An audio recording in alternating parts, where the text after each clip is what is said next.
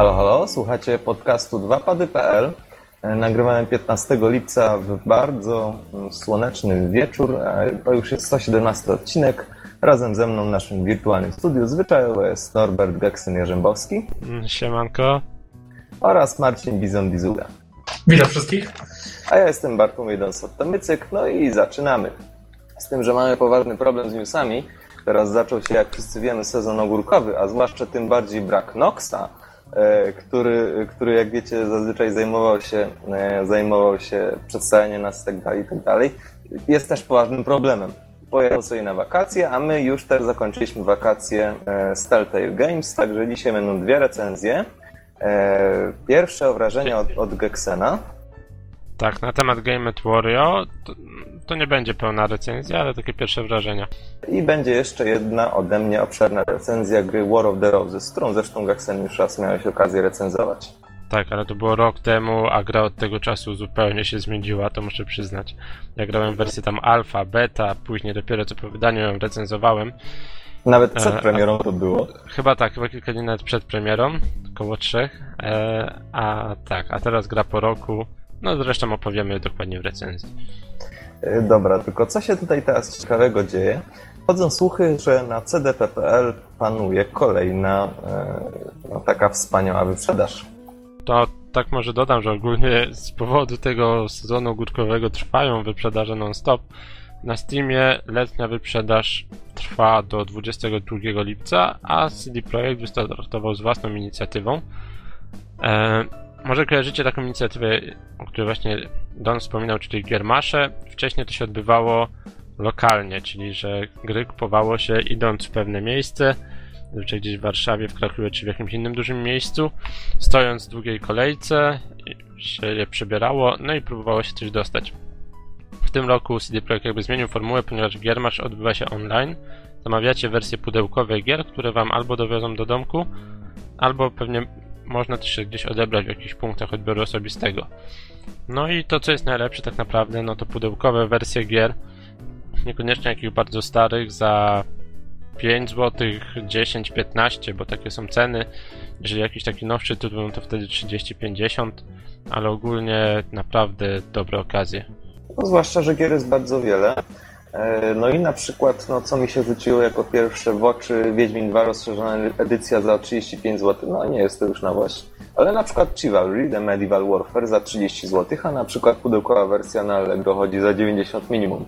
E, więc, więc to już jest coś. E, na pewno znajdziecie jeszcze całkiem sporą ilość ciekawych produkcji, choćby na przykład Diablo 2 wydanie złote też za 35-36 zł, także kwoty potrafią Ale... być naprawdę niskie. Trójka też jest w przecenie dość sporej, chyba za 110 zł tylko. Co jak na Diablo 3 jest bardzo niską ceną. Mhm, więc, więc myślę, że, że jednak ostatecznie oferta jest całkiem ciekawa, a teraz yy, to się odbywa chyba w kilku miastach. No w każdym razie można to zamówić online. Nie wiem, czy można coś... Tak, no właśnie wszystkie zakupy odbierasz osobiście. A, w kilku miejscach można to odebrać. W ten sposób to działa. Tak, i odebrać okay. można w Gdańsku, Poznaniu, Wrocławiu, Łodzi, Białymstoku, Warszawie i Krakowie. E, czyli się rozłożyli mniej więcej w całej Polsce. No, zamierzasz sobie coś kupić, Geksen? Szczerze, chyba bardziej skorzystam z wyprzedaży Steama. Chodzi o to, że nie mam już po prostu miejsc na półce, gdzie to wszystko upchnąć, tyle mam tych gier. Ty nie masz półki przede wszystkim, człowieku. Tak, no ale tak, żeby już nie wchodzić, nie ma miejsca na podłodze, gdzie ich układać już stosiki się układają. Tak. Ściany były ułożone grami i wszystko. Ty, ale byłby patent. Tymi pudełkami faktycznie mógłbym chyba ściany w pokoju wyłożyć. Tylko, tylko trzeba by uważać, żeby się nie zawaliło. to już techniczne wyzwanie. W sensie nakleja, ale by, bym zniszczył pudełka, a to nie, nie, nie. Dobra, ale to mniejsza z tym. No i ogólnie mamy sezon ogórkowy, trochę posłuchałem w newsach. Chyba, że ktoś coś jeszcze znalazł. No nie wiem, ja w zasadzie widziałem, że na Ski Action y, głównie górują newsy z dopiskiem nadgodziny. Y, no i właśnie są to newsy albo pierdołowate, albo, albo po prostu memy z gier, więc, więc chyba faktycznie panuje ten sezon i trudno będzie z tym walczyć, dlatego że myślę, że, że jeśli nie mamy e, żadnych fascynujących, wspaniałych tak jak wspominałem jeszcze o Xboxie, nie?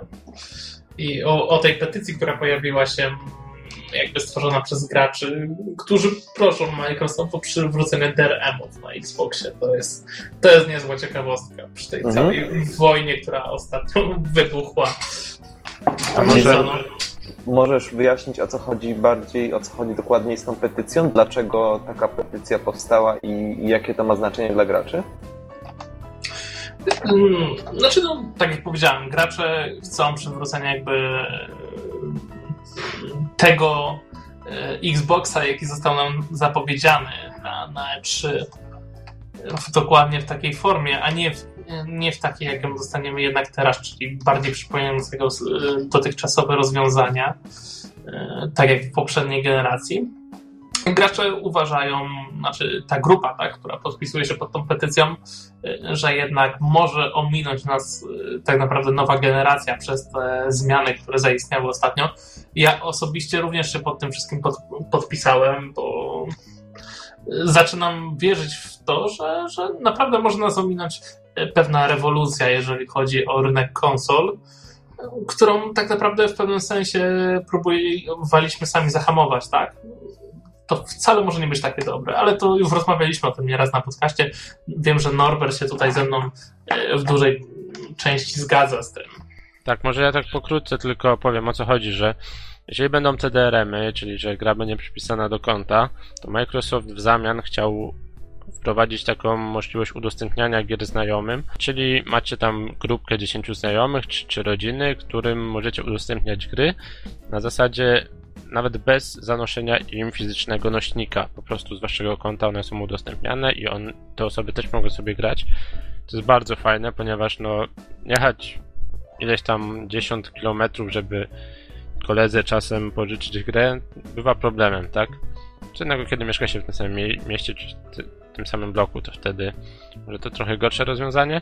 E, I druga rzecz, takie DRM-y, czyli że jest przypisane coś do konta, byłoby bardzo podobne do tego, co mamy na Steamie i myślę, że docelowo sprowadziłoby się, doprowadziłoby to do obniżenia cen gier na Xboxie. Ale są też oczywiście og- ogólnie masa, masa kontrargumentów, tak, dlaczego tego nie wprowadzać, więc tutaj jakby każdy ma swoje zdanie. No i musi to przemyśleć. A możesz podać chociażby jeden taki argument? No, nie możesz po prostu zanosząc komuś płyty, nie możesz jej udostępnić, tak, ani odsprzedać w Mhm. sposób. Jednak jest przypisana do konta, możesz udostępnić znajomym, ale już jej nie sprzedasz. Znaczy, Nie, moim to- zdaniem większy problem byłby generowany, gdyby y, dana gra była przypisana do konsoli, ale, ale chyba tego nie ma w tej, y, w tej generacji. Nie, nie. Znaczy, tam były nawet jakieś opcje z odsprzedażą, tylko że tam, że ta odsprzedaż miała ciebie też coś kosztować. No nie chcę tutaj wnikać w szczegóły, ale jakby są i takie kontrargumenty dość mocne. Plus jeszcze to połączenie z internetem wymagane. No pamiętacie tą całą burzę. Mhm. Znaczy, Tak, pierwszy- jeszcze a propos tej petycji, to, to sam Microsoft już ją jakby tak zauważył i zaczęli komentować, że być może uda się jednak coś z tego wszystkiego wprowadzić w, w tym Xboxie. Zobaczymy, zobaczymy. Może tutaj nowe szefostwo zrobi swoje, bo Don Matrick, tak jak mówiliśmy ostatnio, odszedł do Zingi i teraz jego miejsce zajęła osoba odpowiedzialna do tej pory za rozwój Windows. A to niezła ciekawostka, nie? Ciekawe, ciekawe co może z tego wyniknąć. Jednocześnie w firmie Microsoft trwają dość duże zmiany, jeżeli chodzi o ich politykę działania i cała korporacja została podzielona na zupełnie nowy sposób, nieznany do tej pory, co ma zapewnić większą integralność.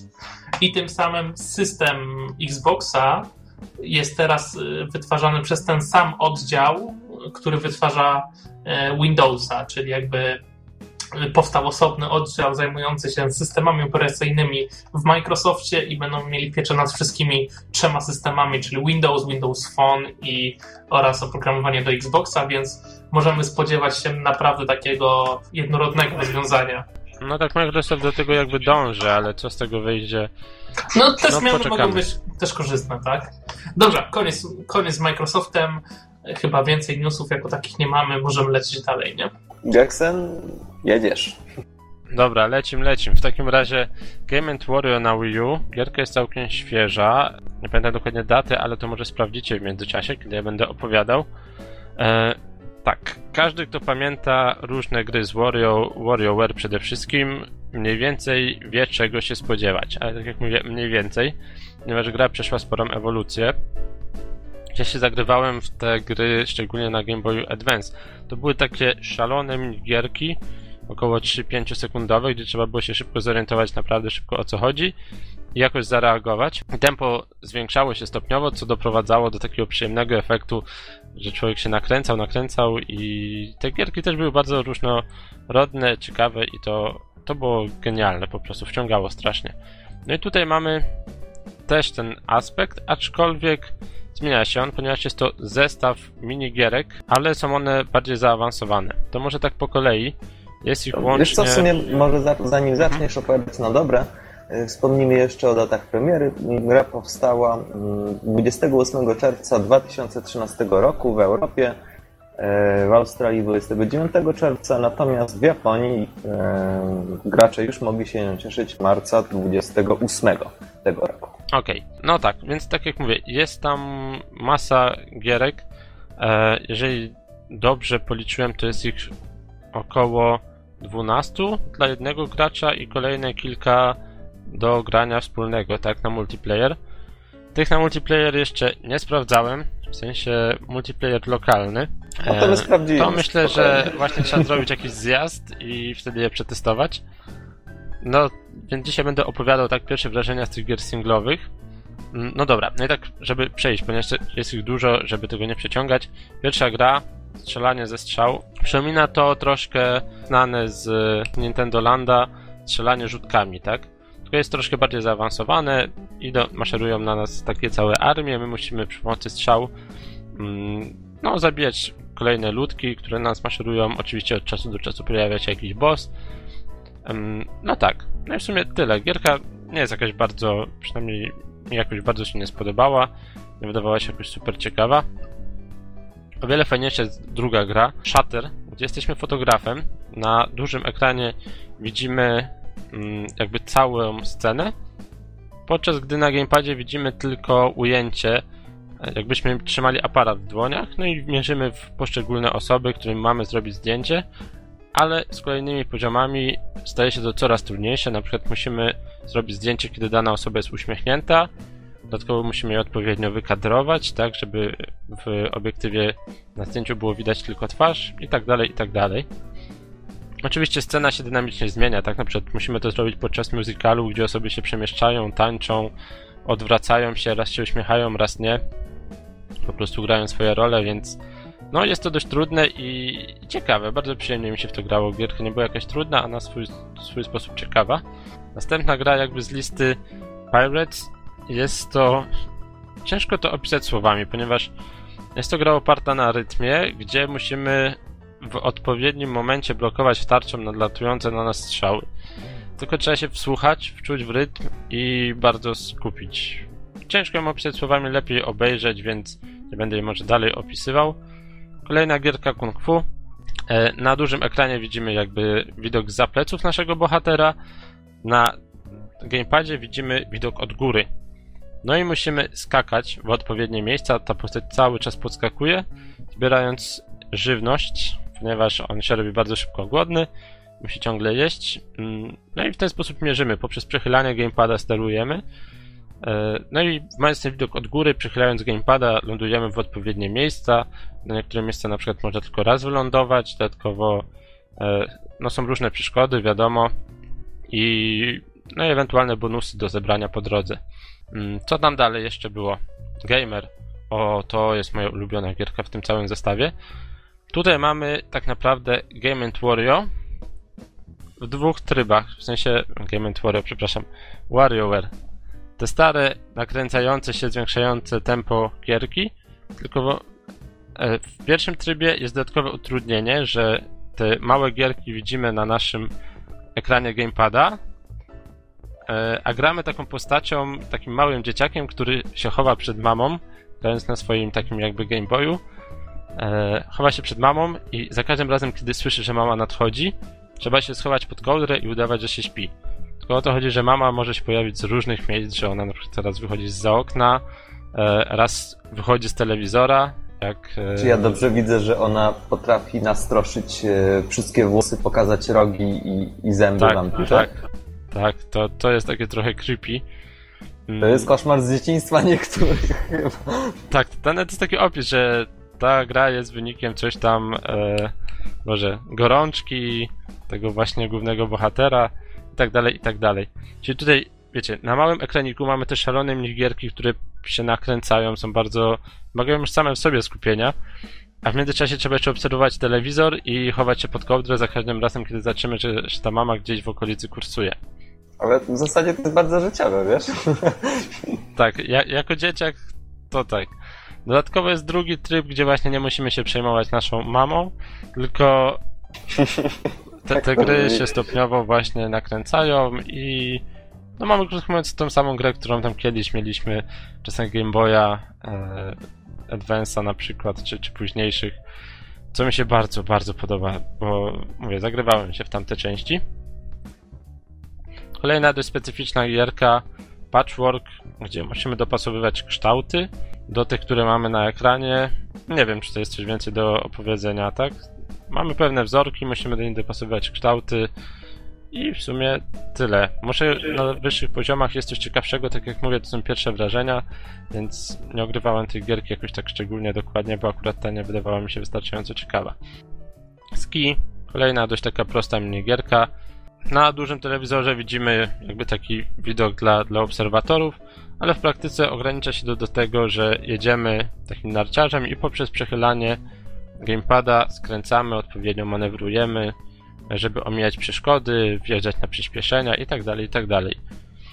Więc mm, no, nic zaskakującego, nic jakiegoś bardzo super. Od raczej takich dla mnie zapychać czasu.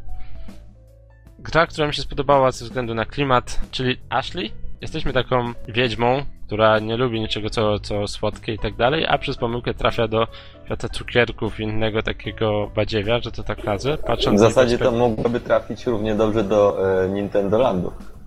No tak. No tak, ale patrząc z jej perspektywy jest to po prostu tragedia i sobie i latamy nią i zbieramy takie niszczymy cukierki, zbieramy takie kuleczki. E, bardzo prosta gra, ale ma jeszcze taką mechanikę fajną zawracania, takich robienia koziołków. Jakoś tak, no nie wiem, no bardzo przyjemnie mi się w to grało. Jakoś się wkręciłem. To jest side-scroller, z tego co widzę. Lecimy Tak, w prawo tak. i Tak, I i, tam- możemy poprzez przechylanie gamepada e, lecieć w górę albo w dół, jeszcze kręcić takie bączki, które czasem są niezbędne, żeby zebrać odpowiedni zestaw cukierków. wygląda przyjemnie. Ze śmiesznych rzeczy kolejna gra, która jest dla przyszłych inżynierów, nazywa się Design. Polega ona na tym, że mamy zadania w stylu narysuj e, prostą linię o długości 6 cm. I trzeba ją narysować. Próbowałem przykładać linijkę, trochę oszukiwać, ale jest problem. E, może gdybym miał większą tą linijkę. Bo jeżeli ten ekranik jest dość czuły na dotyk, no i niestety jakby linia się rysuje. Sama linijka rozpoczyna rysowanie linii, a nie dopiero nasz rysik, więc ciężko w ten sposób oszukiwać. No i właśnie gra Możesz, polega możesz na... rysować prosto linię linijką. No właśnie o to chodzi, że nie jest to takie proste jak się wydaje, no bo masz ekran, który reaguje na każdy dotyk, czyli już sam dotyk Mhm. linijki, ale jest on punktowy, więc narysuje się tylko tam, gdzie zacznie dotykać. To, to niestety nie działa, krótko mówiąc. E, tak, ale wracając do sedna gry, musicie rysować takie kształty, jakie wam pokażą, jako przyszły tam projektant robotów. No właśnie albo linię prostą o długości 6 cm, albo trójkąt, albo koło o takiej, a takiej średnicy. No Albo albo kąt, linię. z tego co widzę. Tak, tak. Generalnie, jeżeli chcecie iść na architekturę, zacznijcie to ćwiczyć, zacznijcie w to grać, no bo w sumie może, może wyrobi. A się zastanawiałem, czy na przykład nie wziąć cyrkla, ale tak mi trochę szkoda wyświetlacza. Czy wiesz co, ja myślę, że, ja myślę, że to byłaby idealna gra y, na imprezę, kiedy już, kiedy już będzie trochę alkoholu i wtedy zacznie się rysowanie. O, powiem ci na trzeźwo jest ciężko. E, Okej. Dalej. O, to też jest. To jest bardzo fajna gierka, taka trochę zaawansowana. Taxi. Jeździmy taksówką zbieramy zwierzątka porozrzucane po farmie e, i w międzyczasie strzelamy z bazuki do kosmitów. tak, generalnie mamy jakby dwa widoki. W jednym jeździmy sobie tylko taksóweczką. Na dużym ekranie mamy taki widok mapy, na dole mamy widok z perspektywy taksówkarza, ale po naciśnięciu triggera zmieniamy się w tryb bazuki. Nasz wtedy jakby współpasażer wychyla się z samochodu i strzela z bazuki do ufoków. E, znaczy, no my oczywiście mierzymy gamepadem poprzez ruch, czy ewentualne gałki. No i zestrzeliwujemy te statki kosmiczne, następnie one upuszczają zwierzątka, które porywają z farmy i musimy te zwierzątka odwieźć z powrotem do stodoły, tam do obory. No i w sumie takie miłe połączenie. Mapa jest dość zróżnicowana, można tam jakoś między płotkami albo z czegoś zeskoczyć. Jak dodatkowo złapiemy na przykład taką spadającą krowę czy świnkę, no to wtedy dostajemy bonusowe punkty. Takie fajne połączenie, że raz strzelamy, raz to jeździmy, zbieramy, odwozimy, bo tylko trzech pasażerów można mieć i tak dalej, i tak dalej. No ciekawe, mi się bardzo podobało. Muszę mieć znaleźć więcej czasu, żeby w to pograć. Okej, okay. czy coś pominąłem? Kręgle. No tutaj chyba nie odkryję Ameryki, że z kręgle no to kręgle, z tym, że są jakieś tam różne tryby, na przykład tylko zestrzelić jednym strzałem, e, w jakichś dziwnych układach. Można też e, poprzez przechylanie gamepada naszą kulę jakby zmieniać jej trajektorię lotu już podczas, już po wystrzeleniu jej, o w ten sposób to ujmę. Wydaje się, że to załatwi sprawę, że będzie bardzo proste, no niestety tak nie jest. Trzeba troszeczkę to poćwiczyć. Mm. Jeszcze okay. chyba Bird. A, Bird, tak. To już takie na zakończenie, to tak naprawdę uśmiech w stronę nazwy i w stronę tych na, najstarszych chyba graczy. E, jak wiecie, gra nazywa się Game Wario. Kiedyś były takie gry Game Watch. Nie wiem, jak to u nas się nazywało. Pamiętacie takiego wilka zbierającego jajka? Znaczy, u, u nas też dało się kupić oryginalne. Znam, znam, no tak. osobę, znam osobę, który ma, która ma właśnie taką jedną konsolkę Game Watch. Ale u nas Ale... generalnie to się nazywało takimi ruskimi konsolkami, nie? Tak. No to, to, taki wilk zbierający na przykład jajka z kur, znaczy skór, e, z, że, że kury tam siedziały sobie na grzędach po bokach i tym wilkiem się zbierało na takim monochromatycznym wyświetlaczu. E, te jajka się łapało, tak? Tak, to był, Więc... miał cztery pozycje, cztery przyciski do każdego e, no, no, zbierania no, jajek, tak to wyglądało. Dokładnie. I no i tutaj jest uśmiech w stronę tych właśnie najstarszych graczy. Na małym ekraniku widzimy sobie po prostu taki widok w tym starym, monochromatycznym, gdzie nawet mamy zarys tych niepodświetlonych pól. E, na dużym ekranie mamy taki nowoczesny, że to tak ujmę, rysowany e, tak jakby ręcznie po części. Widok takiej ładniejszej grafice w każdym razie. No i taka fajna całkiem mechanika, gdzie musimy ptaszkiem łapać e, spadające w dół owoce. No jeżeli jakiś owoc uderzy o ziemię, to niszczy nam grunt pod nogami, czyli oczywiście my tam stoimy, to od razu giniemy. No i na tym gra się jakby opiera, że z czasem, jeżeli upuścimy jakiś owoc, nagle nam się zmniejsza powierzchnia, po której możemy chodzić i tak stopniowo, aż nie mamy już gdzie się ruszyć, niestety. No i to taki uśmiech w stronę tych najstarszych graczy.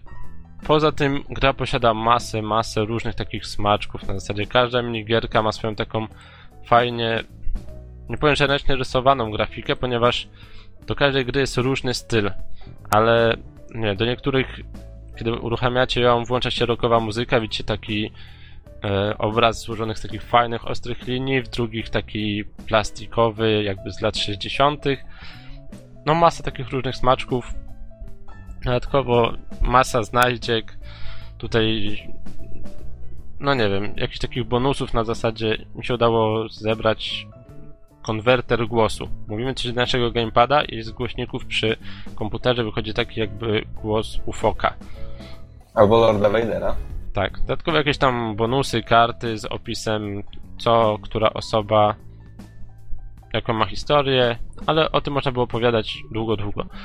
Tak chciałem jeszcze w ramach tego podsumowania powiedzieć tylko tyle, że niedużo grałem w tą grę, a miałem takie momenty, gdzie czułem się Wiecie, gra jest oczywiście w HD i tak dalej, ale poczułem tą magię Nintendo. Znowu się czułem jak dzieciak siedzący przed Pegasusem, e, grający w jakąś gierkę, uśmiechając się. nie wiem co na sobie ma, tak, ale niektóre gry mają ten klimat. Może to przez moje wspomnienia, tak, gdzie kiedyś grałem w te gry na Game Boy Advance, czy, czy może właśnie ta muzyka często 8-bitowa, coś w tym w każdym razie jest. Jeżeli jesteście takimi starymi graczami, zanim warto spróbować, warto zobaczyć. Oj, Gakson, przecież nie jesteś stary. O, dobra. I co tam jeszcze? Dla młodszych? No nie wiem, nie wiem. Myślę, że też fajnie, żeby spróbowali, aczkolwiek warto zaznaczyć, że nie jest to taka gra, jaką dzisiaj rozumiemy, tak? Gdzie mamy jakby jedną fabułę, jeden styl gameplayu, tutaj każda gra reprezentuje zupełnie inny styl, e, który się dodatkowo zmienia wraz z etapami, ponieważ są dodatkowe wymagania jakieś tam w kolejnych poziomach. Jest ich naprawdę dużo. Nie wszystkie moim zdaniem są godne polecenia, ale chociażby dla tego trybu, gdzie możemy zagrać w tego starego WarioWare'a, warto, warto.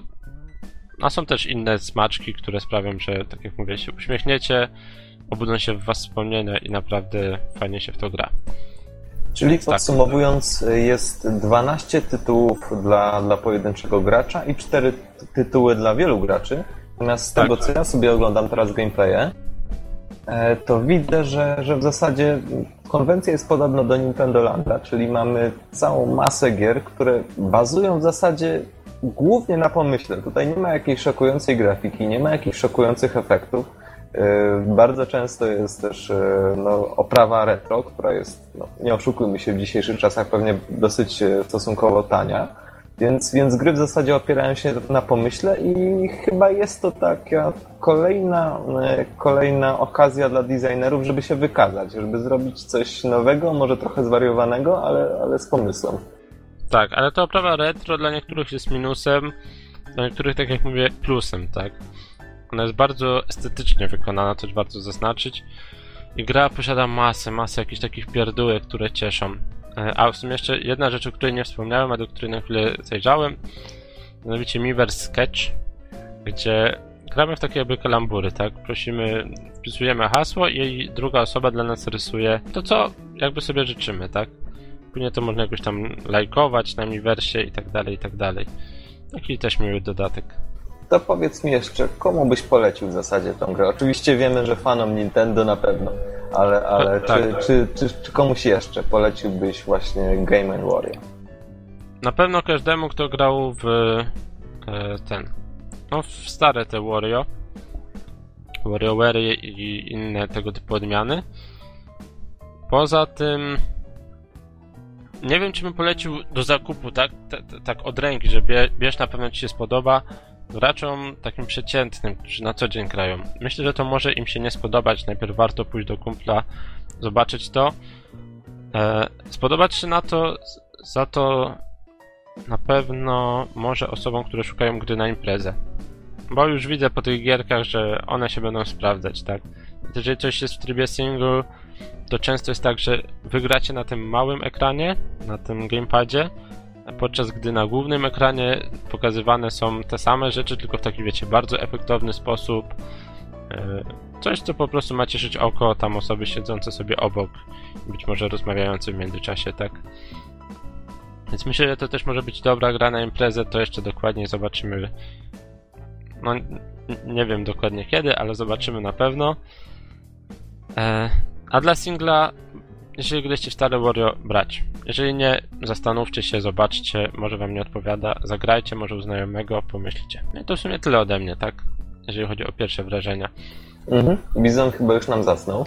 Nie, nie, nie zostałem, słucham, słucham, bo bardzo lubię te gry e, z Wario i chciałem napomnieć o takiej bardzo małej gierce, która całkiem niedawno pojawiła się na iPhone'a. I Jest to zupełnie w tej samej stylistyce, o której rozmawiacie i to, ta gra nazywa się Dumb's Ways to Die. To są właśnie też takie mega popierdółki, cały czas zwiększające tempo rozgrywki, i to wszystko jest zrobione z fajną grafiką, okraszone poczuciem humoru.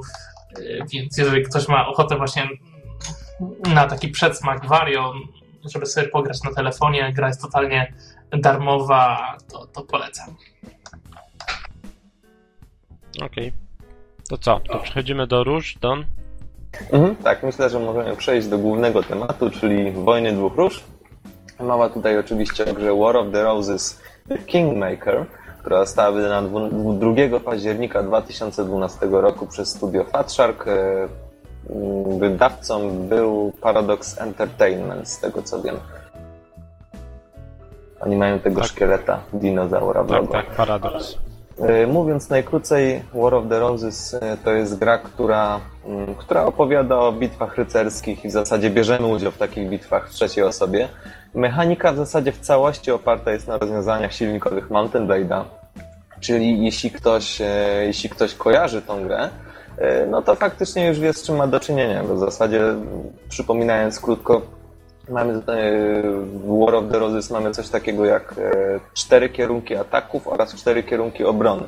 To znaczy możemy atak wyprowadzić z góry, z dołu, z lewej lub z prawej strony, natomiast przeciwnik, jeśli chce się przed tym atakiem obronić, e, musi kierunek obrony dopasować do kierunku naszego ataku. Czyli jeśli atakujemy od lewej strony, musi to ostrze też jakoś tam skierować, żeby odparować atak z lewej strony. Tak to wygląda.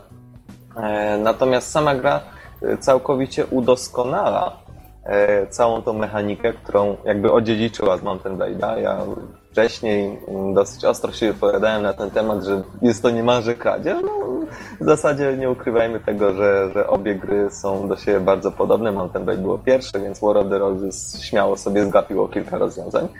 Natomiast co robi dobrego?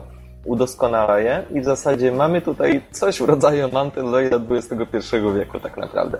Gdyż, gdyż ten pierwszy Mountain Blade, y, czy Fire and Sword, mimo że zostały wydane w 2011, to już naprawdę nie jest gra z tej epoki, mówiąc dosadnie.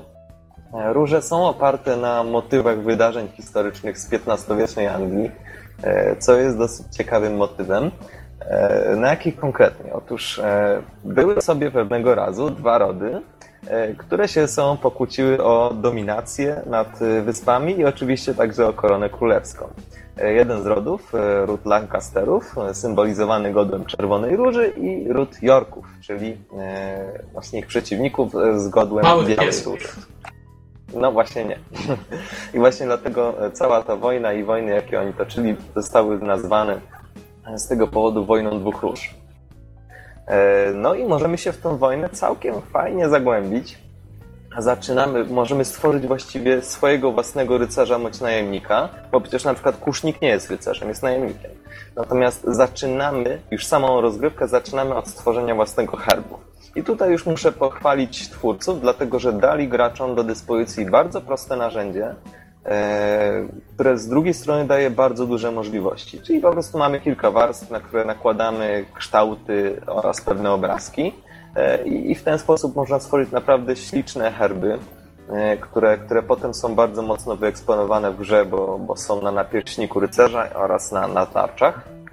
No i oczywiście samo to narzędzie stwarza, jest bardzo dobrym rozwiązaniem, dlatego że z jednej strony mamy, e, mamy bardzo dużo tych przeróżnych herbów, które się nie powtarzają zazwyczaj. W zasadzie się nie powtarzają, nie widziałem nigdy dwóch, dwóch takich samych, oprócz domyślnych. E, Natomiast z drugiej strony nie ma też takich idiotycznych paradoksów w stylu różowy rycerz.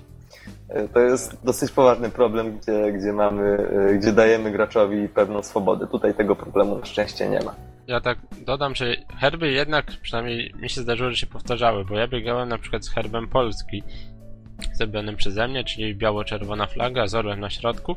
Zdarzyło mi się spotkać no, innego Polaka z takim samym godem biegającym.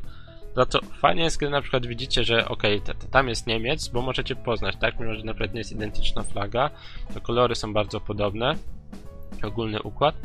No i nie ukrywam, że satysfakcja z zabicia e, no, osoby z kraju, który, z którym się troszeczkę nie lubimy, no jest duża.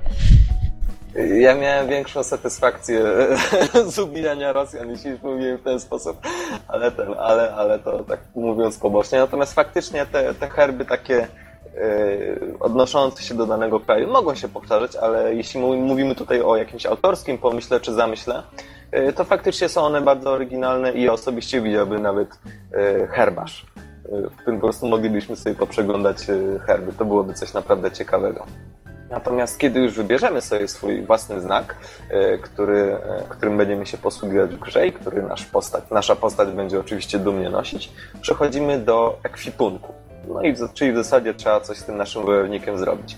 Oczywiście najpierw zaczynamy od gotowych schematów, e, które są już, e, już dostępne na samym początku gry i odblokowujemy je wraz z, z, z zyskiwaniem doświadczenia. Natomiast po jakimś czasie możemy odblokować e, pusty slot, pusty schemat, który już jest do naszej dyspozycji. I tutaj dowolnie możemy wyekwipować naszego wojownika, czyli możemy stworzyć na przykład spieszonego klas klasycznego rycerza w jakiejś ciężkiej zbroi z dwuręcznym mieczem. Możemy z drugiej strony stworzyć na przykład kusznika, rycerza na koniu z kopią, czy też nawet stworzyć pewną mieszankę. Mamy tutaj bardzo dużą swobodę w tworzeniu właściwie to, czego chcemy. Czyli na przykład możemy stworzyć kusznika, który, je, który z drugiej no właśnie z jednej strony ma kuszę, a z drugiej strony zupełnie ciężką płytową zbroję. Co choć i tak się nie opłaca, dlatego że wtedy porusza się dosyć wolno, no i a kusznik jednak strzelec powinien być mobilny. Także grać I... można. Mhm. I dodatkowo ciężar zbroi wpływa na szybkość przeładowania strzał. Tak bym zaznaczył. No właśnie, dlatego, e, dlatego w zasadzie co mnie cieszy, można grać naprawdę na bardzo różne sposoby. Na koniu, na piechotę, z kopią, z kuszą. E, ostatnio zostały dodane nawet e, bronie palne, które oczywiście nie są zbyt skuteczne, ale z kolei jest to kolejne urozmaicenie, także, także naprawdę można grać na taki sposób, w jaki się chce. Mało tego, mamy w grze do czynienia z przeróżną liczbą także przeróżnych broni, a, a w obrębie tak... których także mamy różne style walki. Czyli kupujemy sobie na przykład y, potężny miecz dwuręczny i jego samego możemy sobie też skonfigurować w jakiś sposób, e, wstawiając różne ostrza, e, to samo tyczy się innych broni drzewcowych. Możemy wstawić różne drzewce, e, dobrać inne ostrza, strzały, bełty itd., tak itd. Tak Wszystko to odbywa się kosztem wolniejszych ataków, większych obrażeń i przeróżnych innych tego typu wyważeń. Ja bym tak dodał, że całość tej mechaniki uzbrajania naszego żołnierza, doboru sprzętu przypomina bardzo Call of Duty. Mi tak przypominało, tak, że mamy e, różne rodzaje broniów, broni. Jedne są wolniejsze, inne szybsze, tak. Jedne się sprawdzają w takich starciach, inne w innych. Mamy pewien zestaw predefiniowanych e, żołnierzy i dodatkowo mamy pewne modyfikatory do tych broni które wpływają tam w jakiś konkretny sposób na nie. To właśnie bardzo przypominało ten system. Przynajmniej mi, tak? Tylko w czasach średniowiecznych, co jest fajne i bardzo dobrze przemyślane przez autorów. I ja pomyślę, że to jest kopia, tak? No bo ciężko skopiować system ze strzelaniny do systemu, gdzie walczy się głównie wręcz. Bardzo słuszna to jest uwaga. I co mnie cieszy, Y, to to, że w zasadzie dzięki temu, dzięki temu, że możemy raz wybrać sobie jak, jaką broń chcemy, a potem ją jeszcze dodatkowo skonfigurować, to wszystko skłania się ku temu, graj jak ci wygodnie. Graj jak uważasz, że będziesz mógł grać na przykład dostosuj swoją broń do sytuacji, którą myślisz, że będzie najczęstsza na przykład. Co jest, co jest bardzo fajne, czyli, czyli na przykład, no nie wiem, ja używam y, Pole Axe, to jest taka broń przypominająca halabardę. Z jednej strony ma mm, półokrągłe ostrze, z drugiej strony ma E, ma obuch, natomiast na samym mm, wierzchu, na samym jakby szczycie tej broni jest szpikulec, czyli przeciwko, e, przeciwko celom lekko opancerzonym używam no właśnie tego ostrza, czyli zadaję rany cięte. Przeciwko celom opancerzonym zadaję, zadaję rany obuchowe, natomiast jeśli chce się wyzwolić, e, bo ktoś powiedzmy przyszedł za blisko i chce młotem mnie tu ubić, e, no to po prostu tym szpikulcem, czyli tą wierzchnią stroną atakuje. E, no i właśnie tutaj też wychodzi to, że gra jest, jakby próbuje wyczerpać temat walki różnymi broniami i różnymi stylami danej broni. To znaczy, no mamy na przykład dwie końcówki danej broni, broni i możemy sobie dowolnie się przełączać. Czyli na przykład teraz walczę obuchem, a potem walczę ostrzem. Co też ma duży wpływ oczywiście na, na sam gameplay i na zadawane obrażenia. E, I tutaj chciałbym też przejść do e, bardzo ważnego tematu. Hasło główne gry, e, które oczywiście też mi się bardzo podoba, to Skill is not an unlock co bardzo mnie cieszy, gdyż e, w zasadzie tak naprawdę cała gra cechuje się wyważeniem i cały czas próbą dopracowywania tego wyważenia, to znaczy droższe nie znaczy lepsze. Ktoś może mieć sprzęt za 5000 i pokonać kogoś, kto ma sprzęt za 100 tysięcy, a nawet więcej. Więc, więc na przykład jeśli kupujemy jakiś przedmiot, to zawsze cechuje się on jakąś powiedzmy jedną cechą podstawową, czyli na przykład większe obrażenia, ale w zamian za to na przykład jest wolniejszy albo mniej wytrzymały i tak dalej, i tak dalej. Także, także twórcy cały czas dbają o to wyważenie. zauważyłem cotygodniowe ankiety e, odnoszące się do poszczególnych części. Na przykład w tym tygodniu chcemy, chcemy omówić miecz dwuręczny. Co macie do powiedzenia na ten temat? E, z kolei istnieje także, e, oprócz podstawowej wersji gry, wersja beta, która cały czas istnieje, po prostu można w niej zacząć grać i, i właśnie ta wersja beta służy, która jest równolegle dostępna do, do podstawowej, ona służy dla twórców jako taki swego rodzaju eksperyment, czyli po prostu oni tam wprowadzają jakieś, e, jakieś zmiany, zobaczą jak to się sprawuje i wtedy w zależności od tego, co z tego wychodzi, całość znajduje się w wersji podstawowej. Tutaj jeszcze myślę, że warto wspomnieć. Mhm, tak, Gaxen, coś masz do dodania? Znaczy, chciałbym przejść do, do systemu te, tych pieniędzy, o których wspomniałeś, tak? Sprzęt za 5 tysięcy, sprzęt za 50 tysięcy, no ale właśnie, nie, wiem, nie, tak. nie wiem, czy to już, czy jeszcze. Właśnie, właściwie myślę, że już bym do tego przechodził, dlatego mo- możesz wprowadzić. Okej, więc generalnie, tak jak wspomniałem wcześniej, gra ma już jakoś ponad rok i się zmieniła głównie pod tym kątem, że wprowadziła mikropłatności. Płacicie za samą grę, to nie jest jakoś dużo w tym momencie. E, nie wiem, Oj, w 5, przypadku 10 euro. pudełkowego wydania jest to dużo, chyba Tak? 90 zł. No to dużo faktycznie, więc płacicie za grę e, i później jest jeszcze dość duży nacisk położony na mikropłatności. Kiedy ja e, wchodziłem do gry, tego nie było. Zarabiało się po prostu. Podczas każdej bitwy za, zdobywacie po prostu złoto za obrażenia, za zabijanie wrogów, za tam jakieś, nie wiem, headshoty, dodatkowe bonusy i tak dalej. E, czy za natychmiastowe zabicie wroga. Ale mm, jakby w tym momencie zdobywa się go bardzo niedużo. Trzeba grać długimi godzinami, żeby zarobić na jakiś nowy, taki naprawdę fajny sprzęt. No tak. No i kiedyś tego nie było. No to może tutaj Don coś dodasz, bo ty teraz grasz jakby więcej w tą grę.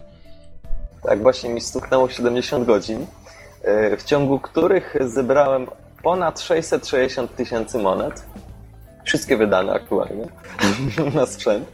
Natomiast właśnie, e, co mam do powiedzenia? Otóż e, jest tutaj duży dysonans między cenami niektórych przedmiotów. To znaczy jedna tarcza okrągła kosztuje 3000, z kolei tarcza prostokątna, która różni się od okrągłej tylko kształtem, kosztuje 1000. E, e, przepraszam, 100 tysięcy. E, Tak samo wszystkie bronie, e, bronie, które są, e, bronie palne, te wszystkie kosztują po 100 tysięcy, czyli tak, no z jednej strony, no niektóre bronie kosztują tak w sumie rozsądnie, czyli powiedzmy kilka tysięcy, nawet kilkadziesiąt tysięcy, ale z kolei inne są ileś razy droższe, co jest strasznie irytujące. E, dlatego, że no nieraz e, powiedzmy zebranie na polerowaną zbroję kosztuje właśnie 100 tysięcy. Także, także jest to troszeczkę irytujące, aczkolwiek jestem w stanie to troszeczkę zrozumieć, dlatego że niektóre przedmioty są bardziej unikalne od innych. Na przykład rumak pański, czyli biały koń, e, jest 10, 10, 10 razy droższy od wszystkich innych koni. No właśnie, dlatego że jest biały. E, No, no i nie cechuje się w zasadzie niczym innym szczególnym. No, jest tam szybszy, ale z drugiej strony mniej zwrotny i tak dalej. Wszystko jest wyważone. No po prostu kosztuje 100 tysięcy, bo jest biały. Tak samo koń irlandzki też kosztuje 100 tysięcy ponad, bo też jest biały, e, bo, bo jest czarny. Więc, e, więc tego typu rzeczy mogę zrozumieć, aczkolwiek wydaje mi się, że niektóre z tych broni zostały cena została podkręcona tylko dlatego, żeby gracze zbyt szybko ich nie zdobyli. Na przykład, no właśnie dodali tą pawęż przenośną, czyli prostokątną tarczę, no to niech kosztuje 100 tysięcy, no bo, no bo nie gracze nie mają jej aż tak szybko. Także, także to jest niestety pewna przesada. Ta przesada także w zasadzie nawet dotkliwiej e, się rysuje w slotach, które oddokowujemy, dlatego że do dyspozycji mamy 8 slotów, czyli na nasze postaci. Możemy stworzyć 8 równoległych postaci. Jeśli wykupimy jakiś przedmiot, no to każda z tych kolejnych postaci już go automatycznie może nosić, co jest fajne. Natomiast y, odblokowanie każdego z tych slotów kosztuje dużo. Znaczy na początku jest to kwestia 5 tysięcy, potem 10 tysięcy, ale potem to wszystko dochodzi do kwot y, 100 tysięcy, 250 tysięcy, a na koniec 500 tysięcy. Więc to już jest dla mnie... No Jakieś jak dla mnie- mikropłatności w tym wszystkim są? Są, są, tak, oczywiście. są. Nawet y, kiedy ci zabraknie monet, y, wyskakuje ci komunikat i możesz sobie nawet y, kupi, przycisnąć drugi przycisk do kup monety. Tak, więc, więc tak to można 10 milionów dokupić najwięcej. E, Więc, więc po prostu czasem te ceny są zupełnie niepotrzebne. Moim zdaniem te sloty mogłyby być o wiele, o wiele tańsze. No, w przypadku tych unikalnych przedmiotów jeszcze jestem w stanie to zrozumieć, ale w przypadku odblokowywania slotów, co jest typowo robocze i typowo dla gracza, już niestety nie. E, natomiast, e, no właśnie, no myślę, że gameplay w miarę to już został przerobiony. E, mamy kilka trybów. Najpopularniejszy z nich jest to jest Team Deathmatch, no, czyli po prostu dwie drużyny, które się ścierają na jednej mapie.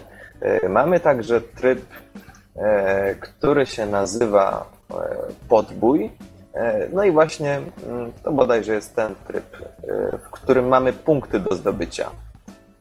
E, no i po prostu na, na mapie jest chyba 4 albo 5 flag, do, do każdy, każdą z tych flag trzeba zdobyć. No i po prostu tak to wygląda. Podchodzimy do flagi, e, odblokowujemy ją, czyli jakby zdobywamy.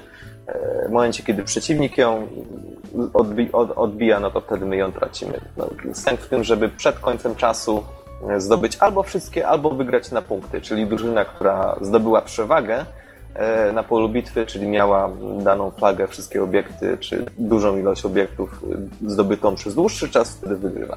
W taki sposób to działa. Natomiast tak jak Gexen wspomniałeś, e, tak jak Gexen wspomniałeś, za każde uderzenie, za każde obrażenia, jakieś headshoty, e, zniszczenia oddziałów dostajemy dodatkowe punkty doświadczenia i tym samym monety.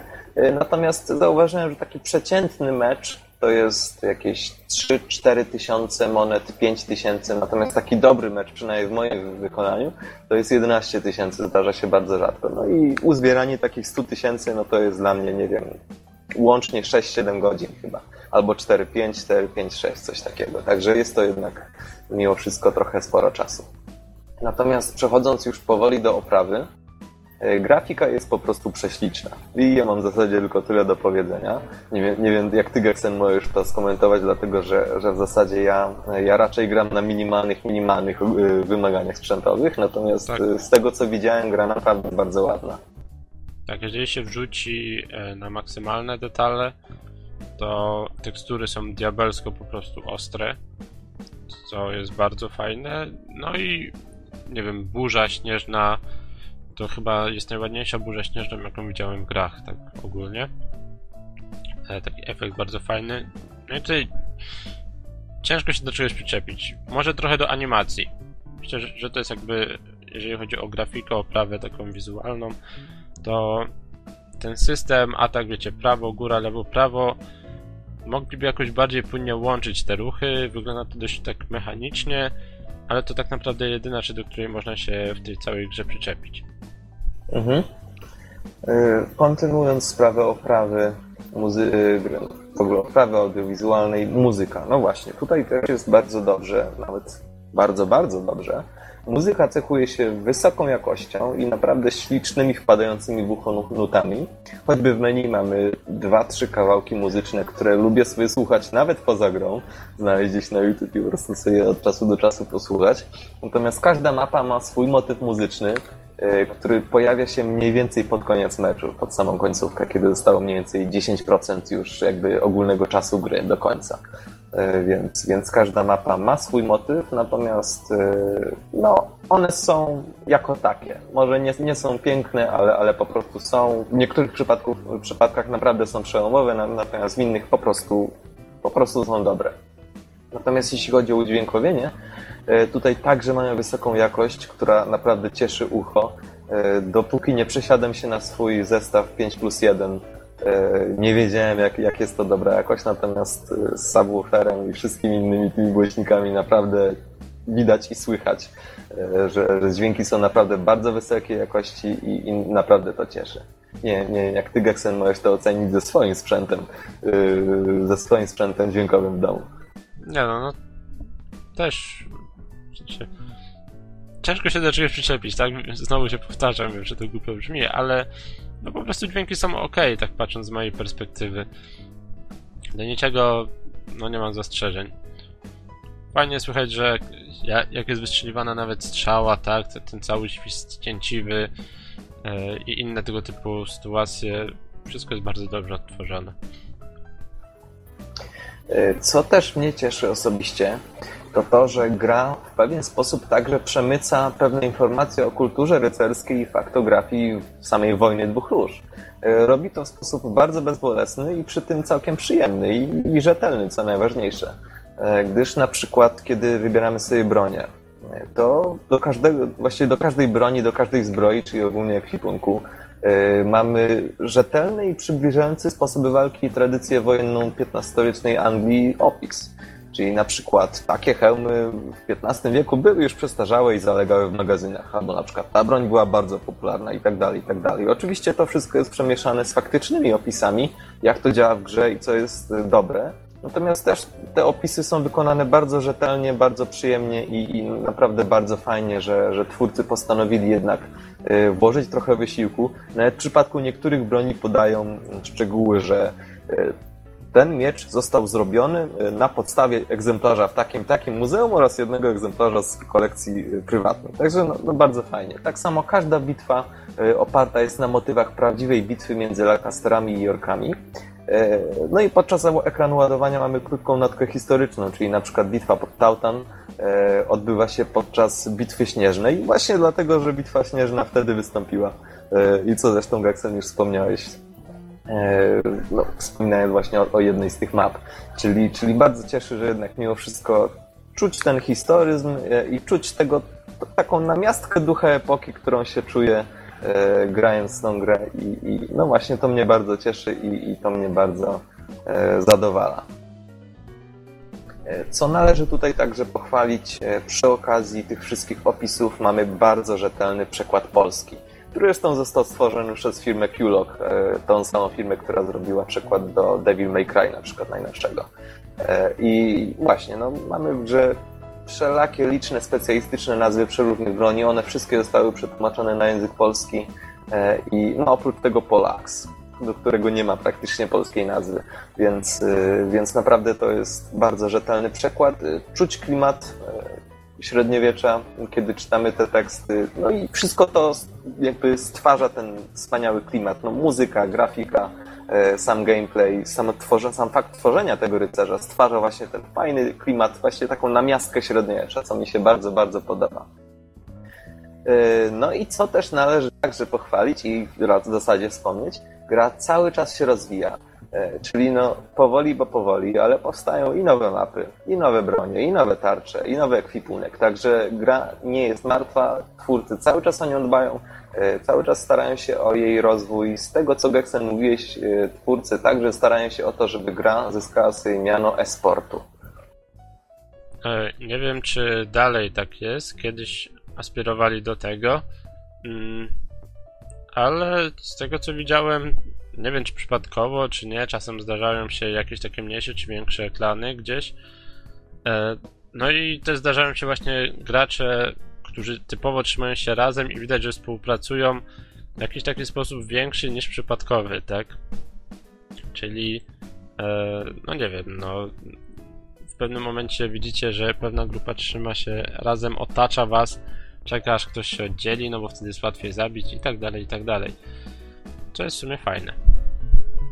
E, co także jest warte wspomnienia, wyszło DLC do tej gry, e, które się nazywa e, w zasadzie to jest dosyć nietypowe DLC, dlatego że o ile w grze występują, no także jest voice acting, czyli na przykład jeśli jesteśmy dowódcą oddziału, bo, bo gracze dzielą się na takie oddziały, no to po prostu możemy wykrzykiwać różne komendy, dając tym samym innym graczom bonusy, na przykład brak krwawienia, u, u rycerzy większa szybkość poruszania się, czy, czy zadawanie większych obrażeń, to DLC sprawia, że wszystkie te komendy są wykrzykiwane głosem e, Briana Blest, e, który najwyraźniej jest bogiem wśród aktorów, gdyż jest strasznie gloryfikowany. E, no i właśnie, no i każda osoba, która posiada ten DLC, wszystkie komendy, które ona wykrzykuje, są, są wykrzykiwane jego głosem, a wszyscy inni gracze, nawet ci, którzy tego DLC nie mają, to słyszą. Z tego co widziałem, Gaxen to DLC ma. Tak, znaczy głos możecie sobie ustawić, niekoniecznie musi to być Brian Blest. E, na jakiejś promocji udało mi się to zgadnąć niedrogo, ale jest ono takie zupełnie opcjonalne, tak? W sumie moim zdaniem nie warto go kupować. Nie wiem, czemu to zrobiłem. Prawda? Podejrzewam z sentymentu. Tak, no z sentymentu, no bo przy tej grze spędziłem sporo czasu jednak. No i się dobrze bawiłem, no. To teraz już nie, ale swojego czasu no 80 godzin przesiedziałem. Coś koło tego. Chyba 90, mi właśnie 70 stuknęło. Także, No, no także gra wystarczy na wiele i, i tak naprawdę ja sobie e, lubię eksplorować różne możliwości rozgrywki tej gry, czyli na przykład mam, mam jeden profil e, spieszonego rycerza feudalnego, czyli właśnie cięż, ciężko zbrojnego rycerza w płytówce e, z polaksem, czyli z, w zasadzie z czymś w rodzaju halabardy. E, Mam też drugi profil e, rycerza na koniu z kopią, e, z tarczą i tam toporem jednoręcznym, kiedy, kiedy kopia mu się połamie. I trzeciego na przykład kusznika, e, który z kolei ma e, jako broń podstawową kuszę, e, potem tarczę oraz też topór jednoręczny, więc e, są naprawdę przeróżne możliwości do tworzenia różnych postaci, do jakby e, do grania w tą grę po swojemu i dostosowania całej postaci do tego, także wszystkich broni, co mi się bardzo też podoba. I w zasadzie naprawdę nie miał żadnych wad ten piękny kwiat koloru krwi, jak powiedział ktoś kiedyś o czerwonej róży. E, Niestety gra także ma swoje wady. Myślę, że jedną z nich, chociaż trochę naciąganą, mogą być wymagania sprzętowe. E, No jednak mimo wszystko do pełni komfortu powinniście mieć w miarę nowoczesny komputer, w miarę, w miarę nowoczesny sprzęt. Chociaż ja osobiście gram na kilkuletnim laptopie na minimalnych, minimalnych wymaganiach, ale ostatecznie jak, płyn, płynność może nie pełną, ale, ale, ale udało mi się osiągnąć. E, Poważniejsza wada to brak trybu duel. To jest naprawdę irytujące. Gdyż, e, gdyż tak naprawdę tryb duel, czyli polegający na tym, że, że gracze wyzywają sami siebie na pojedynki, e, co jest bardzo fajne. Na przykład w Mountain Blade jest taki, jest taki tryb, po prostu zapraszamy drugiego gracza, ten drugi gracz zaprasza nas, zaczyna się pojedynek. Tutaj tak naprawdę jest to Team Deathmatch. E, Natomiast cały serwer ma tylko w nazwie dual server. No i całość polega na tym, że bazuje w zasadzie na kulturze osobistej graczy, którzy będą kulturalnie się ze sobą pojedynkować, a nie łupać każdego, kto, e, kto ten, kto, kogo popadnie. Ja bym dodał, że bardzo mocno bazuje na kulturze osobistej graczy. Już mówię o co chodzi. Kiedyś przez przypadek wszedłem na taki serwer duelowy, po prostu nie patrząc, czy w nazwie ma duel. I wparowałem między żołnierzy, wiecie, na, na koniu, rozpędzając ich, tak, tłukąc.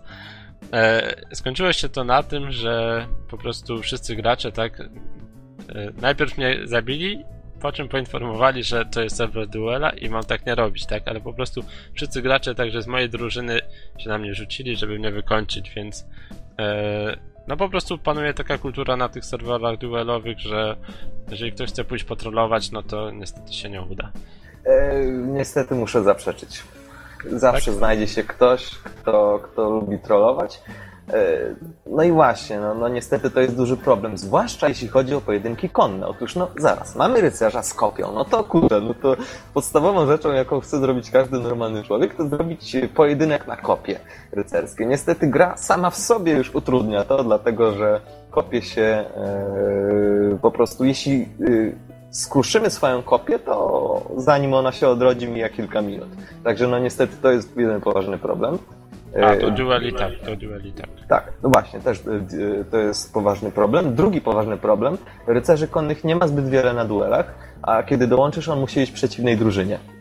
Czyli znowuż kolejny problem, a czasem się nie da przełączyć między drużynami. A jeszcze inny problem No. to jest to, że w międzyczasie, kiedy ci się ładuje kopia, to zawsze znajdzie się jakiś idiota, który w sumie pomyśli, że jest to fajnie, żeby zabić rycerza, który sobie gdzieś tam stoi i czeka. Zgodzę się, no, że w przypadku tych konnych to, to tak. Mhm. Tak, no, w przypadku tych konnych dueli to jest naprawdę mordęga. Gra sama w sobie to utrudnia i nie no, myślę, że jest to poważna rzecz, żeby ten tryb jednak powstał, bo jednak mimo wszystko to jest gra, w którą grają także dwunastolatki, trzynastolatki, a niektórzy z nich, powiem dosadnie, chyba są upośledzeni y, w niektórych sferach życia, choćby kultury osobistej. Także, także tutaj coś jest, nie tak? Natomiast co do samej kawalerii, ona jest dosyć rzadko widywana w grze. 90% graczy to, to jest piechota. E, Zauważyłem, że kawalerią gra się trochę trudno. Szybko zostajemy e, zrzuceni z konia i szybko zabici. E, Kopia także nie zadaje jakichś wielkich obrażeń i szybko się kruszy, także tutaj jest pewien problem. Myślę, że chyba trochę za bardzo została osłabiona kawaleria i właściwie dlatego, e, dlatego nie ma zbyt wielu graczy. Natomiast generalnie zawsze się to rozkłada tak, że że 75% graczy to, to są po prostu spieszeni rycerze, którzy walczą, a 25% to gdzieś łucznicy i kusznicy, którzy po prostu się kręcą e, i ostrzeliwują wszystkich.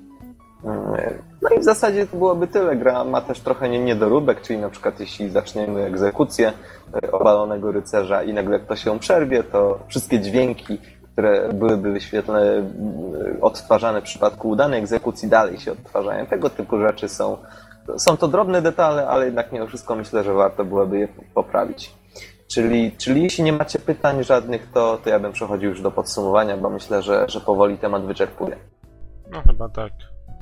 Bizon? Może jakieś pytanko? Ja jak zawsze w tej tematyce growej to nie mam żadnych pytań. Ale jestem ciekaw, ile jeszcze tych gier zostało w tym stylu. Y, Gier w tym stylu jest bardzo mało. Zostało tylko Chivalry, Medieval Warfare w zasadzie i kolejna licząca się gra, która bardzo mocno rywalizuje z tą tutaj. Y, Dobra, no to może już przejdę do podsumowania, bo nie ma co przedłużać. E, Wojna dwóch róż. Naprawdę świetna gra, dzięki której możemy stworzyć sobie rycerza i nawet nim rąbać przeciwników, co jest fajne. E, Możemy walczyć na przeróżne sposoby, e, tak jak sobie zażyczymy, tak jak sobie to wszystko skonfigurujemy i dostosujemy.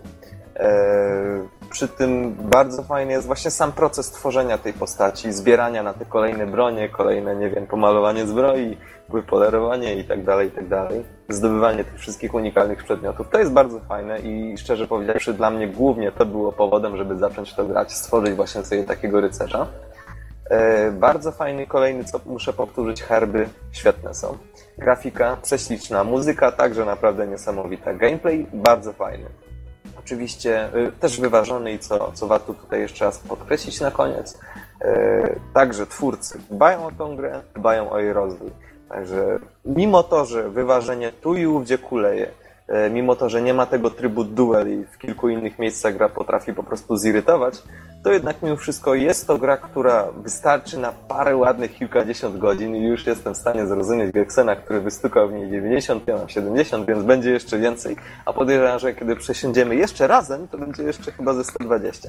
Także, także to jest gra tego typu. Jeśli lubicie właśnie e, walki wręcz w grach wideo w stylu Mountain Blade'a, w takim trochę oldschoolowym stylu, ale jednak jeśli właśnie lubicie tego typu rzeczy, to zdecydowanie, a jeśli jest to gra dla Was, no i jeśli zwłaszcza też lubicie średniowiecze. Także to by było na tyle. E, Jak najbardziej na tak. I Okej. cisza zapadła wiekuista. Okej. Więc myślę, że możemy już powoli kończyć podcast. Chyba tak. Tak, nie w takim Ktoś ma coś jeszcze do dodania? Ktoś zna z jakiegoś newsa może w międzyczasie ciekawego? Jeżeli Pod nie, podcast no to- wrzucimy, no w zasadzie to mogę dodać na sam koniec, y, pod podcast y, wrzucimy jeszcze taki krótki filmik, dosyć zabawny, który, który w fajny, komiczny sposób streszcza całą wojnę dwóch róż. Tak, w sumie zgoła formalności przy okazji, e, żebyście mogli też przy okazji dowiedzieć się, o co tam tak w ogóle chodziło z tymi dwoma różami. Dobra, no to, to tyle. Trzymajcie się. Do usłyszenia. Na razie. Siemanko.